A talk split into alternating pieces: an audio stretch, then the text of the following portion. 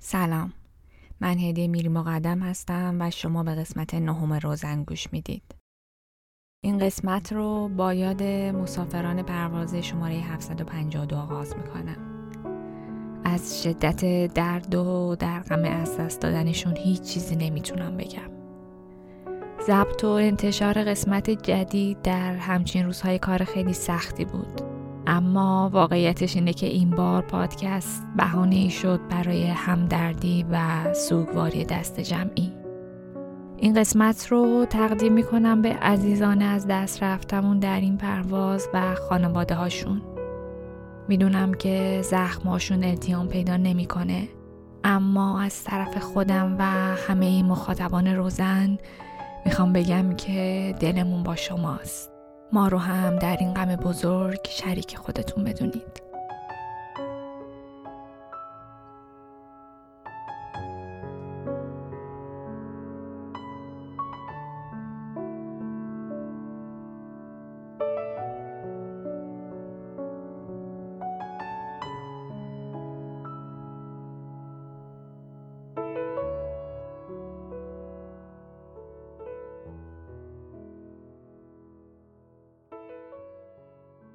در این قسمت می‌خوام در مورد موضوعی صحبت بکنم که آگاهی ازش اهمیت خیلی زیادی داره.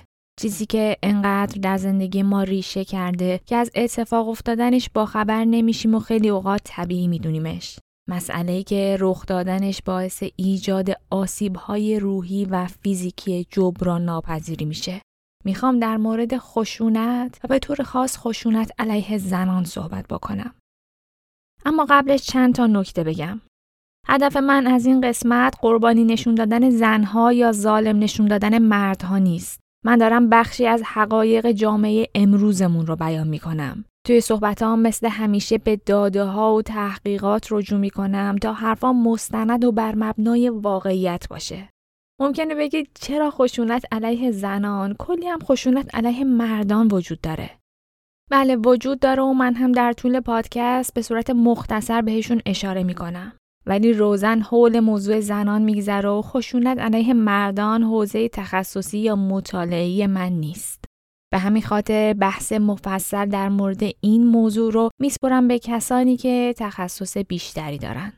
اگر مرد هستید و با توضیحات بالا فکر کردید که این قسمت به درد شما نمی‌خوره یک لحظه صبر کنید. چرا فکر می‌کنید که خشونت علیه زنان فقط مسئله زن هاست؟ بلکه اتفاقا به همون اندازه هم یک مسئله مردان است. خشونت یک اتفاق دو طرف است و اگر از جانب مردان صورت بگیره یک سمتش زنانن اما قبول دارید که سمت دیگش مردان قرار می‌گیرند شما در جایگاه یک مرد چطور می‌تونید از معاشرت با مرد دیگه‌ای که خواهر، مادر یا سایر زنان اطرافش رو مورد خشونت قرار میده لذت ببرید یا اینکه کنارش احساس امنیت بکنید؟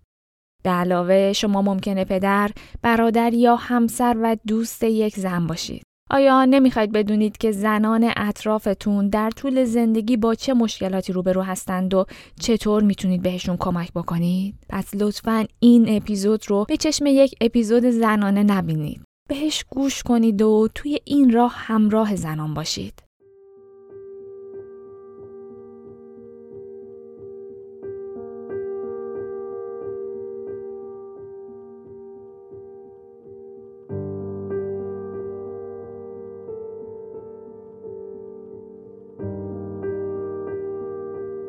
بریم سر اصل مطلب. می‌خوام با تعریف خشونت شروع بکنم. مجمع عمومی سازمان ملل متحد خشونت علیه زنان رو اینطور تعریف کرده. هر گونه عملی که در نتیجه اون آسیب فیزیکی، جنسی یا روانی به زنان وارد بشه یا اینکه تهدید به انجام چنین کاری. در این تعریف گرفتن آزادی از زنها چه در زندگی شخصی و چه در جامعه نوعی خشونت به حساب میاد. طبق اعلامیه رفع خشونت علیه زنان در سال 1993 همه می‌تونن دامنه خشونت باشن. زنان، مردان، اعضای خانواده و حتی دولت ها. اشتباهی که خیلی ها انجام میدن اینه که فکر می‌کنند خشونت فقط برای یک قشر خاص از زنان اتفاق میفته. مثلا برای زنانی که تحصیلات یا وضعیت مالی خوبی ندارن. اما این تصور غلطه. خشونت برای همه زنان از هر تحصیلات، هر نژاد و با هر وضعیت خانوادگی رخ میده. مثلا سال 2009 تصاویری از ریهانا خواننده معروف منتشر شد که در اون چشمها و صورتش از کبودی سیاه شده بود. دوست پسر اون زمانش کریس براون توی ماشین بهش حمله و کنار خیابون رهاش کرده بود. آمار میگه که از هر سه زن یک نفر در طول حیاتش قربانی نوعی خشونت شده. 35 درصد از زنان دنیا از طرف شریک جنسی یا شریک زندگیشون مورد خشونت فیزیکی قرار می گیرند. از هر صد زنی که در دنیا به قتل می رسند در 38 مورد قاتل پارتنر اون زن بوده. اما برای شناخت بهتر خشونت لازمه که انواعش رو بشناسیم. خشونت رو به چهار دسته تقسیم می‌کنن. اولین موردش فیزیکیه. در واقع وقتی حرف از خشونت میشه اولین چیزی که به ذهنمون میاد این مدل از خشونته. خشونت فیزیکی همونطور که از اسمش پیداست در اثر آزار و اذیت جسمی به وجود میاد. کتک زدن، زندانی کردن، اخراج از خونه، محروم کردن از غذا، شکستن اشیای منزل و کارهای شبیه این مصداق خشونت فیزیکیه. خشونت روانی یا احساسی نوع دیگه ای از خشونته. این نوع از خشونت شرافت، آبرو و اعتماد به نفس زن رو خدشدار می‌کنه و اثراتش نه کبودی روی بدن بلکه استراب، افسردگی یا اختلالات روحیه. تحقیر کردن، دشنام دادن، رفتار آمرانه و دستوری، تهدید به آزار و اذیت، قهر کردن و حتی ممنوعیت ملاقات با دوستان و آشنایان همه در دسته خشونت روانی قرار می گیرند. فیلم دو زن رو یادتونه؟ وقتی شخصیت مرد داستان با بازی آتیلا پسیانی شخصیت زن رو که نیکی کریمون رو بازی می‌کرد توی خونه حبس می‌کرد و اجازه نمی‌داد که بیرون بره در واقع داشون رو مورد هر دو نوع خشونت فیزیکی و روانی قرار می‌داد. وقتی که خشونت ماهیت جنسی داشته باشه یعنی یک عمل جنسی بدون رضایت انجام بشه میگیم که خشونت جنسی اتفاق افتاده. این نوع خشونت شامل تجاوز، سوء استفاده و آزار و اذیت جنسی، بهره و اجبار به تنفروشیه. زنها جدی ترین قربانیان خشونت جنسی یا شکل بسیار بارز اون یعنی تجاوز هستند. تجاوز یکی از جرمهایی که بالاترین درصد عدم گزارش رو داره. یعنی ای هستند که بهشون تجاوز میشه اما این اتفاق رو هرگز گزارش نمی‌کنن. شاید براتون سوال باشه که چرا گزارش نمی‌کنن. چون که با این کار دختر در معرض آسیب‌های دیگه‌ای قرار می‌گیره. در بسیاری از اوقات قربانی بعد از تجاوز توسط متجاوز و حتی خانواده و بستگان خودش مورد خشونت قرار می‌گیره. خانوادش اون رو مایه شرم و خجالت می‌دونن به خصوص در جوامعی که باکرگی دختران قبل از ازدواج اهمیت زیادی داره.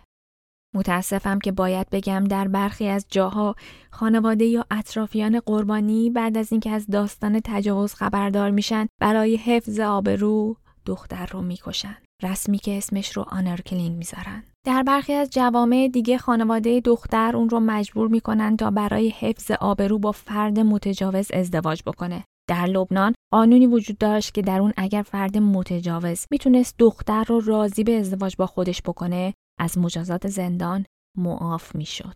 حتما در مورد سنگسار شنیدید رسمی که در اون گروهی از آدمها به سمت مجرم اینقدر سنگ پرتاب می‌کنن تا بمیره.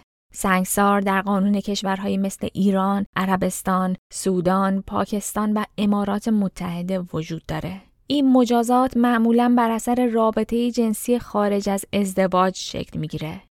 سنگسار اقدام بسیار فجیع و دردناکیه سراحتا دیگر کشی رو ترویج می‌کنه. اما علاوه بر همه اینها باعث میشه که اگر زنی قربانی تجاوز بشه این اتفاق رو هرگز گزارش نکنه. چرا که اگر نتونه تجاوز رو ثابت بکنه سنگسار میشه. خشونت جنسی لزوما توسط یک غریبه اعمال نمیشه و می‌تونه در ازدواج اتفاق بیفته. مثلا اجبار در ایجاد رابطه جنسی، مخالفت با استفاده از وسایل پیشگیری از بارداری و حتی بیتوجهی به نیازهای جنسی از نمونه های خشونت جنسی علیه زنانه. بریم سر نوع آخر خشونت. اگر در اطرافتون زن خانداری داشتید که برای دریافت مخارج زندگی از طرف همسرش دچار مشکل و همسرش اون رو از این جهت تحت فشار قرار میده بدونید که این کار یک نوع خشونت اقتصادی محسوب میشه خانهداری شغل حساب نمیشه و زنهای خانهدار از حقوق محرومند. به همین دلیل به لحاظ اقتصادی وابسته همسران خودشونن. ندادن هزینه زندگی، سوء استفاده مالی از زن یا آسیب زدن به وسیله مورد علاقه زنان همه مصداق خشونت اقتصادیه. متاسفانه وقتی زن بعد از ازدواج پایگاه های اقتصادی خودش رو رها می‌کنه زمانی که در زندگی مشترکش به مشکل برمیخوره به راحتی نمی‌تونه از این رابطه بیرون بیاد. از ترک همسر و نابسامانی های اجتماعی و اقتصادی بعد از اون میترسه. در نتیجه میپذیره که زندگیش همینه. جامعه هم به این قضیه دامن می‌زنه و از زنها انتظار داره که صبور یا سازشکار باشن. حالا که با الفبای خشونت آشنا شدیم بیایید با هم یک بار زندگی زنان رو از بدو تولد تا نوجوانی و بلوغ و بعدها بزرگسالی با هم مرور کنیم و ببینیم که زنها در اقصا نقاط دنیا دچار چه خشونت هایی میشن. من یادم میاد که فقط یازده سالم بود یا ده سالم بود. کلاس پنجم دبستان بودم. و یه روز صبح می‌خواستم پاشم برم مدرسه. پدرم گفتش که چون مدرسه دخترها و پسرها با هم هست و تو باید کارهای مهمتری انجام بدی تو دیگه حق نداری بری مدرسه. اون روز سختترین روز زندگیم بود. من می‌دیدم که تمام دوستام دفترشون رو می‌گیرن صبح میرن مدرسه. ولی من باید توی خونه باشم کارهای خونه رو انجام بدم از بچه های کوچیک مراقبت کنم ظرفا رو بشورم قالی ببافم. همه کارهایی که یه دختر روستایی انجام میده. مثلا یه روزایی می‌شد که گله گوسفندا رو میوردم برای چرا در حالی که داشتم می‌رفتم به عنوان دختر چوپون می‌دیدم که همکلاسیام دوستام دوستای صمیمیم دفترشون زیر بغلشونه. دارن از مدرسه برمیگردن. یه روزای دیگه اون موقع آب لوله کشی نبود. من داشتم کنار جوبی که از روستا رد می‌شد ظرفای صبحونه رو میشستم ظرفای نهار رو میشستم و می‌دیدم که دوستام دوباره دارن از مدرسه برمیگردن. راجع به درس صحبت می‌کنن و من هیچی نمی‌دونم. اونجا شکست خوردم. تو خودم شکستم. احساس کردم یه بخشایی از وجودم همونجا تموم شد و اون دختر بچه ای که اونجا تموم شد همیشه جلوی چشممه. انقدر فشار این مسئله روی من زیاد بود که درگیر عشق شدم. کلاس شیشم دبستان عاشق شدم. عشقی شدید که منو از غم همه این ناعدالتی ها رها کنه. و شاید اونجا دوست داشتم از این زنانگی که ازش متنفر بودم که به خاطرش مجبور بودم. چیزی که اینقدر عاشقش بودم اینقدر دوستش داشتم مدرسه رو رها کنم. سعی کردم کسی رو پیدا کنم که عاشق زنانگیم باشه تا من انقدر از این زنانگی متنفر نباشم. ولی حتی تو اون عشقم شکست خوردم. باز پدرم به من گفت که تو حق نداری کسی رو دوست داشته باشی.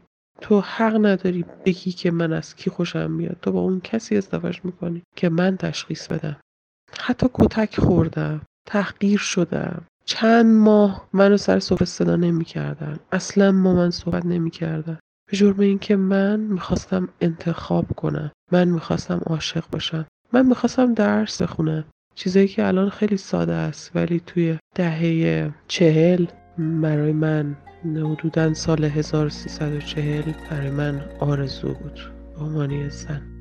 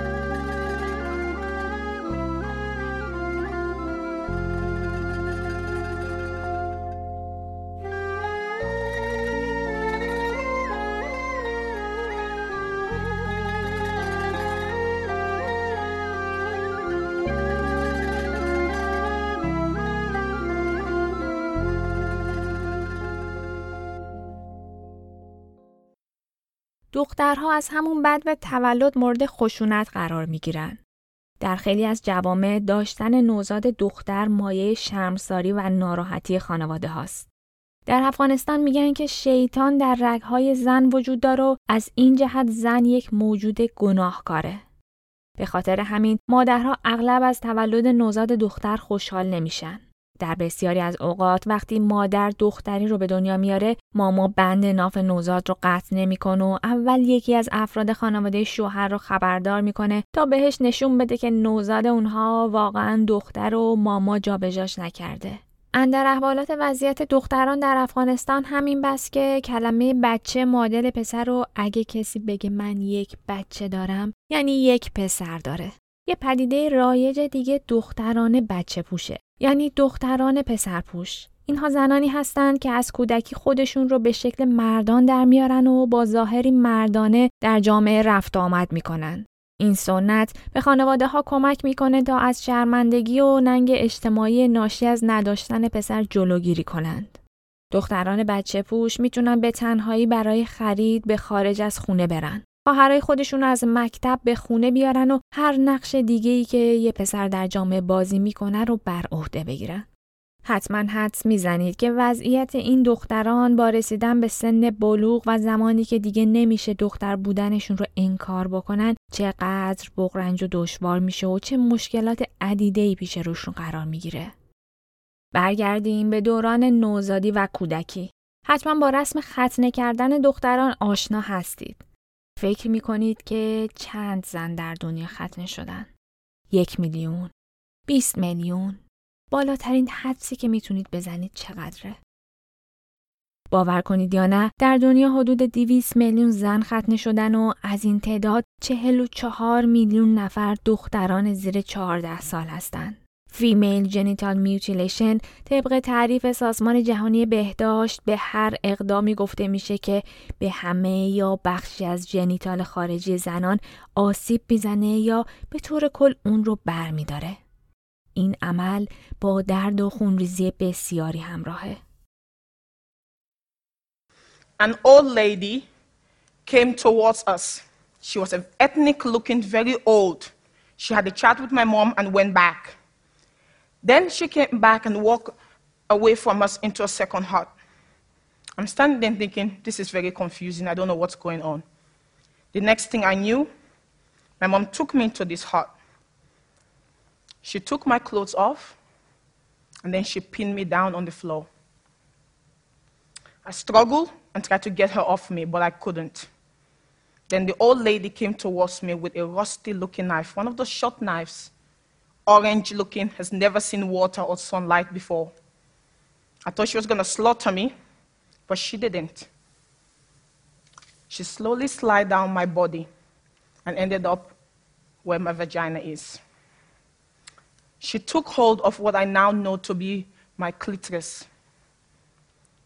She took that rusty knife and started cutting away, inch by inch. I screamed I cried and asked my mom to get off me so this pain would stop. But all she did was say, Be quiet. This old lady sawed away at my flesh for what felt like forever. And then when she was done, she threw that piece of flesh across the floor as if it was the most disgusting thing she's ever touched. They both got off me and left me there bleeding crying and confused as to what just happened.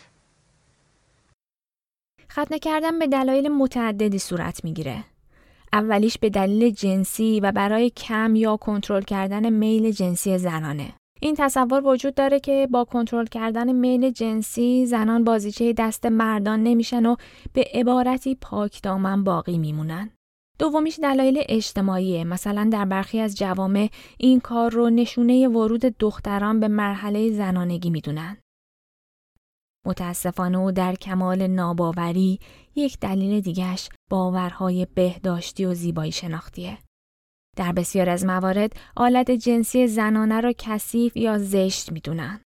مثلا در کردستان عراق از دست زنی که ختنه نشده باشه غذا نمی‌گیرن و اون غذا رو پاک نمی‌دونن. یه سری هم فکر می‌کنن که ختنه کردن قدرت باروری زن رو بالا می‌بره یا موجب زنده موندن نوزاد میشه. اما سازمان جهانی بهداشت میگه این اتفاق هیچ فایده بهداشتی برای زنان نداره و باعث خونریزی شدید، مشکلات ادراری و عفونت، ناباروری یا حتی بالا رفتن خطر مرگ نوزادان میشه. FGM نقض بارز حقوق زنان و دخترانه. ریشه در نابرابری عمیق بین زنان و مردان داره و تبعیض وحشتناکی علیه زنانه. یونیسف میگه 98 درصد از زنان سومالی، 96 درصد از زنان گینه و 91 درصد از زنان مصر ختنه شدن. کامیل احمدی مردم شناس و پژوهشگر در سال 1393 نتایج تحقیقی رو منتشر کرد که نشون می‌داد ناقص سازی جنسی زنان در ایران هم رواج داره. طبق این تحقیق این عمل در چهار استان آذربایجان غربی، کردستان، کرمانشاه و هرمزگان انجام میشه. پژوهش های آماری تیم تحقیق نشون میده که درصد دختران ختنه شده در استان هرمزگان حدود 60 درصد و در استان کرمانشاه 41 درصد بوده. بالاترین میزان ختنه دختران در مناطق جنوبی استان هرمزگان به خصوص جزیره قشم قابل مشاهده است. بر اساس این تحقیق جزیره قشم بیشترین میزان ختنه زنان رو در خاورمیانه به خودش اختصاص داده. ختنه زنان در ایران از الگوی سنی خاصی پیروی نمی‌کنه. در مناطق جنوبی که هوا گرمتره این ختنه بین چند ماهگی تا یک سالگی انجام میشه و در مناطق غربی ایران از دو سه سالگی تا قبل از سن مدرسه کودکان دختر رو ختنه می‌کنن. در روستاها دختران رو معمولا با تیغ تیز ریش تراشی یا چاقو ختنه می‌کنن. و بعد از اون هم روی آلت بریده خاکستر تنور محلی یا آب سرد میریزن و تازه جدیدناست که برای این عمل از مواد ضد عفونی کننده مثل بتادین و وسایلی مثل گاز استریل استفاده می‌کنن.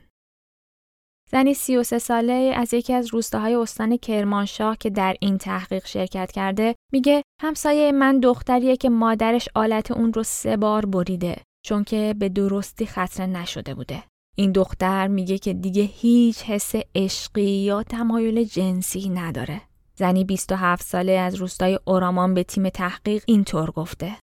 اینجا زنی بود که در سن 20 سالگی ازدواج کرد. وقتی فهمیدن که ختنه نشده گرفتنشو به زور ختنش کردن. خیلی اذیتش کردن. مردم می‌گفتن دختر بی و ناپاکیه چون ختنه نشده. بعد از اون یک هفته توی رخت خواب مون تا یکم حالش بهتر شد. اما ختنه تنها خشونتی نیستش که در دوران کودکی گریبانگیر دختران میشه. در چین باستان بستن پاهای زنان یکی از رسوم رایج بود. این عمل باعث تغییر شکل و کوچیک نگه داشتن پاها تقریبا به اندازه پاهای یک عروسک می‌شد. مرسوم بود که پاهای دخترای جوون بسته بشه تا کوچیک بمونه و این کار در جامعه چین باستان نشانگر زیبایی و سمبل اصالت و طبقه اجتماعی بالا به شمار می اومد. فرایند بستن پاهای دختران بین سن 3 تا 11 سالگی شروع می شد. ابتدا پای کودک رو با آب داغ می شستن و ماساژ می دادن. بعد تمامی انگشتا به جز انگشت شست رو میشکستن و به سمت داخل پا برمیگردوندند و فشار می‌دادند. بعد هم پا رو در همین حالت با نوارهای پارچه‌ای محکم میبستند. این عمل باعث می‌شد که پا بیشتر از ده سانتی متر بزرگ نشه. بعد از گذشت دو یا سه سال پاهای کودک انقدر کوچیک می شدن که در کفشهایی که حدوداً هفت و نیم سانتیمتر طولشون بود جمع می شدن. اسم این کفشهای کوچیک کفش های نیلوفری و جنسشون از ابریشم بود. در نتیجه این محدود کردن و بستن پاها به شدت از فرم میافتاد و راه رفتن با اونها بسیار دردناک می‌شد. در بسیاری از مواقع هم اینقدر بانداج محکم بسته شده بودند که خون به انگشتان نمی رسید و پاها قطع می شدن. لابد اولین سالی که براتون پیش اومده اینه که خب چرا؟ هدف از بستن پاها متمایز کردن زنان طبقه بالای جامعه از زنان عادی و همینطور جلوگیری از انحراف زنان بود. بستن پاها کنترل زنان رو آسونتر می‌کرد به خاطر اینکه اونها از شدت درد حتی نمی‌تونستن مسافت های کوتاه رو به تنهایی طی بکنند. بین طبقه بالای جامعه چین اگر دختری فاقد پاهای کوچیک بود احتمال اینکه همسر مناسبی پیدا بکنه بسیار کم بود. در یک رسم دیگه در کشور کامرون سینه های دختران رو صاف می‌کنن. در دوران کودکی به صورت مداوم سینه دختران رو با اجسام داغ ماساژ میدن تا از رشدش جلوگیری کنند. این کار رو مادر دختر انجام میده و هدفش اینه که دختر برای مردان یا پسران جذابیت جنسی کمتری داشته باشه و بتونه بکارتش رو حفظ بکنه. تا حالا نمونه از خشونت علیه کودکان دختر رو براتون تعریف کردم. مواردی که حتی برای خود منم شنیدنشون عجیب بود. اما چرا راه دور بریم؟ روزهای پایانی سال 97 بود که ماجرای زندگی یک دختر بچه در رسانه ها پخش شد. داستان دختری 11 ساله ساکن ایلام که به عقد مردی 50 ساله در اومده بود. این دختر و خانواده معتادش در برابر 15 میلیون تومن وچه نقد به عقد مردی 50 ساله با هفت فرزند و یک همسر دیگه درآورده بودند. پیگیری های جمعیت امام علی و سازمان بهزیستی جواب داد و دختری که اسم رها رو بر اون گذاشتند از این زندگی بیرون کشیده شد. داستان ازدواج رها اما آخرین داستان غمانگیز از کتاب کودک همسری در ایران نبوده و نیست. همین چند ماه پیش کلیپ کوتاهی در شبکه های اجتماعی منتشر شد که یک بار دیگه موضوع کودک همسری رو داغ کرد.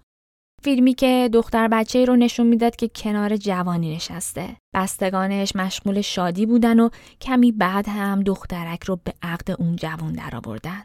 اما واقعا این دختران کودک بودن یا اینکه نه به سنی رسیدن که می‌تونن برای زندگی شخصیشون تصمیم بگیرن.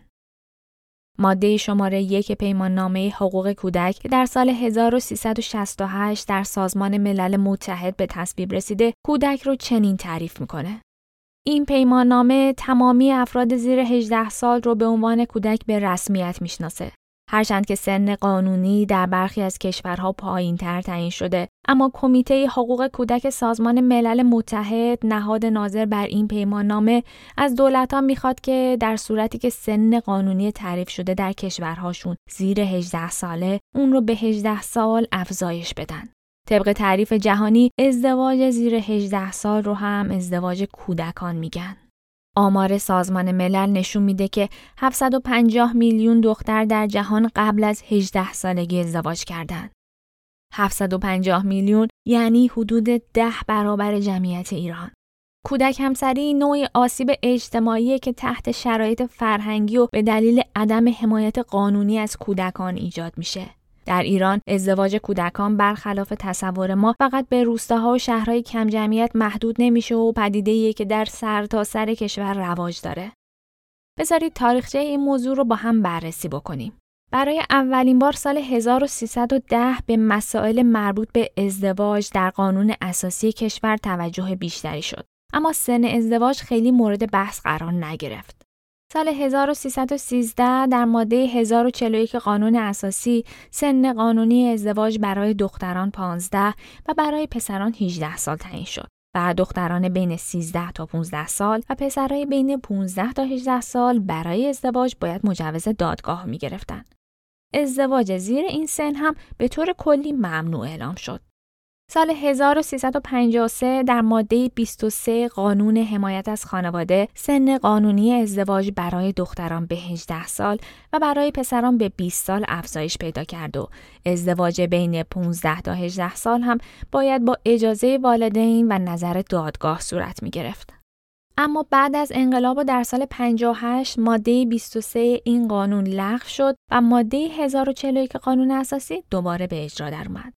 سال 1370 سن قانونی ازدواج برای دختران رو به 9 سال و برای پسران به 15 سال کاهش دادن. اما اوضاع به همین منوال نموند و سال 1371 باز دوباره تغییرش دادن. سن ازدواج دخترها رو به 13 و سن ازدواج پسرها رو به 15 سال افزایش دادن. شاید فکر کنید که دخترها تنها قربانیان این قانون هستند اما نه پسرها هم از مشکلاتی که پس از ازدواج زودرس ایجاد میشه رنج می‌برن. در واقع توجه مطلق به دختران در این باره پسرها رو تبدیل به قربانیان خاموش اون کرده. پسرایی که بر اساس قوانین رسمی کشور می‌تونن در 15 سالگی ازدواج بکنن اما حق شرکت در انتخابات رو تا سن 18 سالگی ندارن.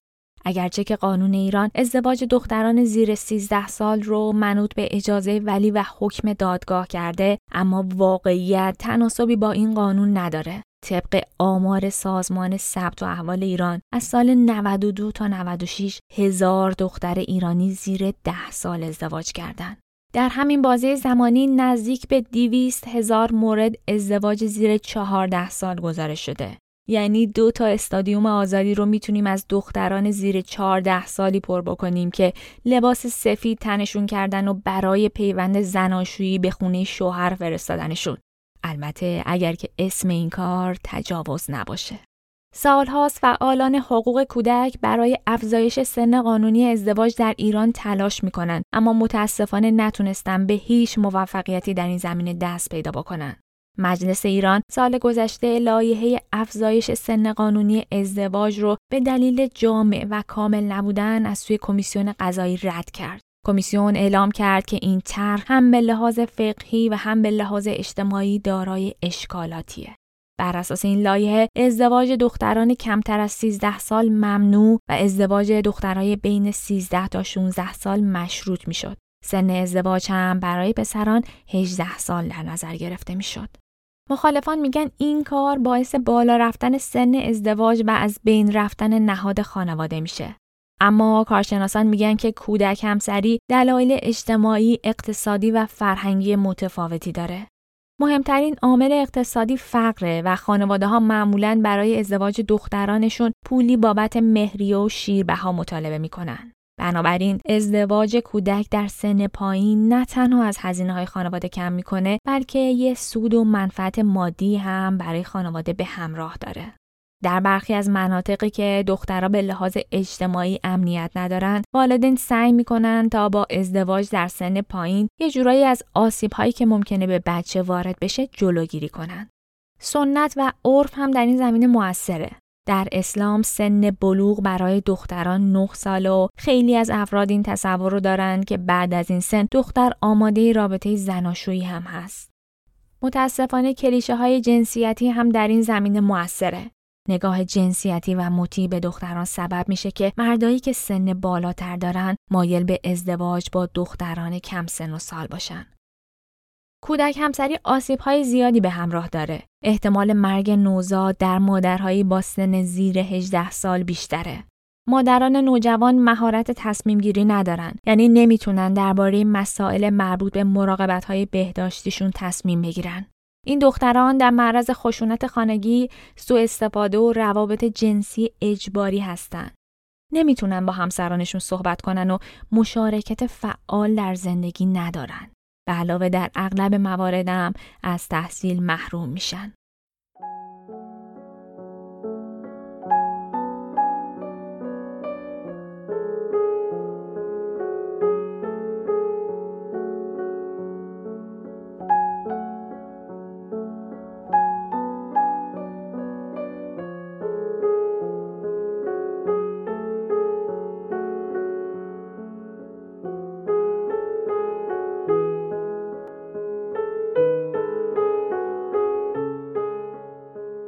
اگر که دختر هستید حتما براتون پیش اومده که توی خیابون کسی بهتون متلک بگه بهتون تنه بزنه یا دنبالتون بکنه. برخی از این آزار و اذیت ها کلامی هستند مثلا توی خیابون یا بازار زنها رو با الفاظ جنسی خطاب می‌کنن یا ظاهرشون رو مورد تمسخر قرار میدن یا بهشون فوش و ناسزا میدن. اما برخی دیگه از این خشونت ها رفتاری هستند. یعنی شخص فائل حرکت یا رفتاری مخالف شعن یک زن رو انجام میده و اون رو در معابر و اماکن عمومی مورد آزار جنسی قرار میده. مثال های از این دست رو زیاد دیدید. اینکه زنی کنار خیابون واقعا منتظر تاکسی باشه و افرادی براش مزاحمت ایجاد کنن. یا اینکه توی تاکسی یا مترو مردی بخواد با نگاه های ممتد و آزاردهندش یا تماس فیزیکی زنها رو مورد آزار قرار بده. این آزارها باعث از بین رفتن حس امنیت در زنان میشه و در برخی از موارد به خانواده فرد آزار دیده هم منتقل میشه. مثلا توی برخی شهرها و محله های کشورمون وقتی که همچین اتفاقی میفته دخترها رو سرزنش می‌کنن. فکر می‌کنن لابا دختر یه رفتاری انجام داده که باعث بیآبرویی و رفتن حیثیت خانوادگی شده. من این بحث رو زیادتر از این باز نمی کنم و دعوتتون می کنم که اگر به این موضوع علاقه مندید قسمت ششم پادکست دفیله رو که به موضوع مزاحمت خیابانی می‌پردازه گوش بدید. اگر که دختران از خشونت خیابانی و ازدواج در کودکی نجات پیدا بکنن می‌رسن به سن طبیعی ازدواج. ازدواج اجباری رسمیه که در اون یک یا هر دوی زوجین برخلاف خواستشون مجبور به ازدواج میشن. این رسم در جنوب آسیا، خاورمیانه و افریقا رواج داره. در این جوامع برای رفع اختلاف بین دو خانواده دختر رد و بدل می‌کنن. تا به حال اسم عروس دزدی رو شنیدین؟ یعنی اینکه عروس رو بدزدن و به زور باهاش ازدواج بکنن. در کشور قرقیزستان چهل درصد از زنان قوم قرقیز با مردانی ازدواج کردند که اونها رو روبوده و به زور شوهرشون شدن. این رسم بین اونها به آلاکاچو معروفه. آلاکاچو یعنی بردار و فرار کن. حالا چطوری اتفاق میافته؟ داماد آینده گروهی از دوستانش رو جمع می‌کنه و با هم برای دزدیدن دختر مورد نظر کمی می‌کنن. بعد دختر از همه جا بیخبر رو از خیابون میدزدن و به زور داخل ماشین و مستقیم به خونه مرد می‌برن. توی خونه خانواده مرد قبلا مقدمات عروسی رو آماده کردن. زمانی که دختر به خونه مرد میره زنان مسن خانواده تلاش می‌کنن اون رو متقاعد کنن. در واقع سعی می‌کنن سر عروس رو با روسری سفیدی بپوشونن. این روسری یعنی عروس راضی شده و آماده است که با روباینده خودش ازدواج کنه. متاسفانه 84 درصد از دختران روبوده شده موافقت خودشون رو با عروس شدن اعلام می‌کنن. علت اینه که در این فرهنگ دختر وقتی به خونه روباینده قدم گذاشت دیگه باکره محسوب نمیشه و بازگشت به خونه مایه شرمساری خانواده است. به همین دلیل برای حفظ آبرو بیشتر دخترها مایلن که با روبایندگان زیر یک سقف زندگی کنند. حالا فرض کنید که دختر از دزدیده شدن در امان موند و به شکل عادی ازدواج کرد. می‌خوام در مورد چیزی به اسم دوری صحبت بکنم. دوری یه چیزی شبیه جهیزیه ماست. در واقع انتقال مال پدر به دختره که در زمان ازدواج صورت می‌گیره. این جهیزیه سرمایه‌ای که به دختر کمک می‌کنه در صورت بیوه شدن امنیت مالی داشته باشه. یا اگر که شوهر به لحاظ مالی ساپورتش نکرد کمک خرجش باشه یا اینکه در نهایت به فرزندان برسه. جهیزیه می‌تونه شامل وسایل خونه هم باشه. این رسم در جنوب آسیا، پاکستان، نپال و به خصوص هند رایجه. ولی چیزی که در موردش دردناکه اینه که باعث اعمال خشونت های بسیار به زنان میشه. در مواردی اگه خانواده مرد از جهیزیه دختر راضی نباشن دختر رو می‌کشن یا آتیش می‌زنن. در سال 2011 8618 نفر به خاطر نارضایتی از جهیزیه کشته شدن. در حالی که آمار غیررسمی میگه این عدد حداقل سه برابر بیشتر از ایناست. اگر دختر از این مرحله سخت هم عبور کرد می‌رسه به دوران جوانی. هفته پیش تولد چهل سالگیم بود. به تولدم که نزدیک می شدم همینطوری احساس ترس و وحشتم بیشتر می شد. خوب که نگاه کردم دیدم این ترس و وحشته از تجربه مجدد چیزیه که تو دوره 20 سالگیم داشتم. همش نگران بودم که نکنه این دهه هم مثل دهه 20 خراب بشه و از بین بره و به نظر برسه که اصلا هیچ وقت زندگی نشده. برجسته ترین خاطره ای که خاطره که یا بخش زندگی که من توی 20 سالگی تا تو دوره 20 سالگی تجربه کردم ازدواجم بود. نمی‌دونم چجوری می‌تونم توصیفش کنم.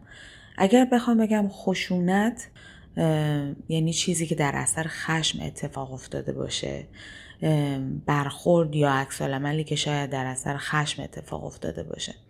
ولی چیزی که من تجربه کردم یه عکس عمل از طرف خشم نبود. چیزی بود که جزئی از شخصیت اون آدم بود.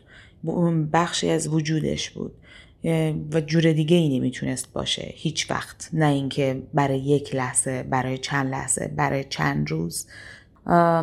دیدن و فهمیدن میگم از دور شنیدنش یه چیزیه و واقعا از نزدیک زن بودن و لمس کردنش یه چیز دیگه است.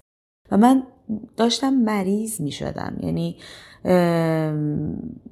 شده بودم. واقعا مریض شده بودم.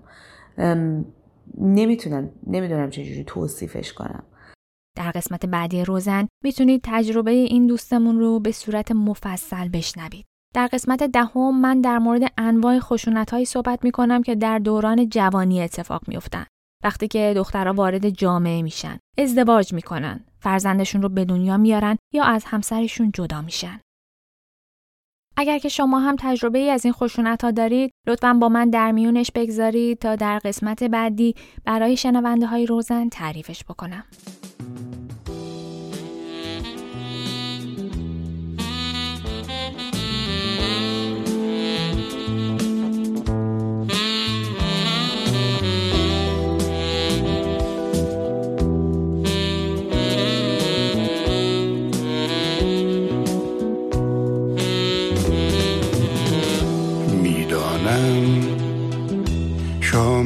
زیادی در پیش است می‌دانم.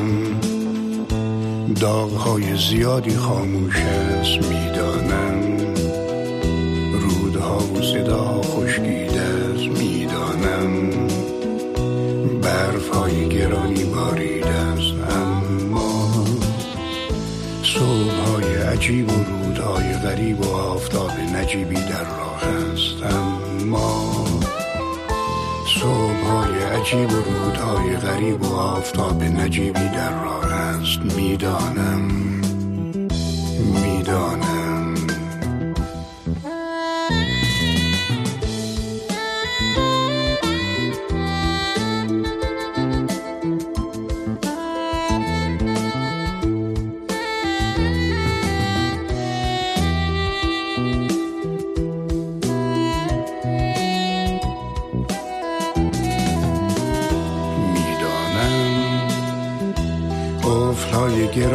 می‌سازند می‌دانم.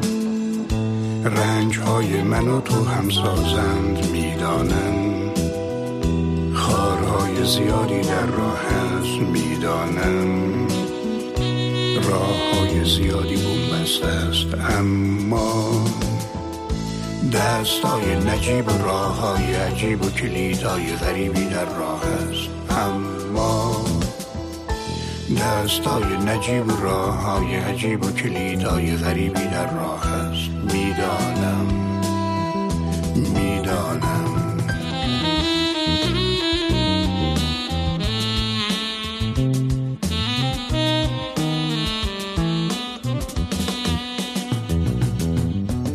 هر شب تانک های سیاهی میآیند هر شب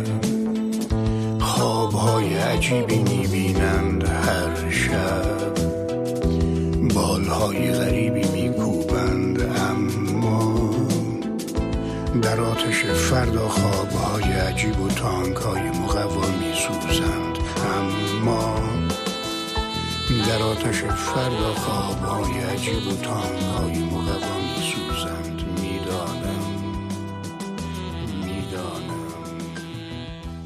قسمت نهم پادکست روزن بود.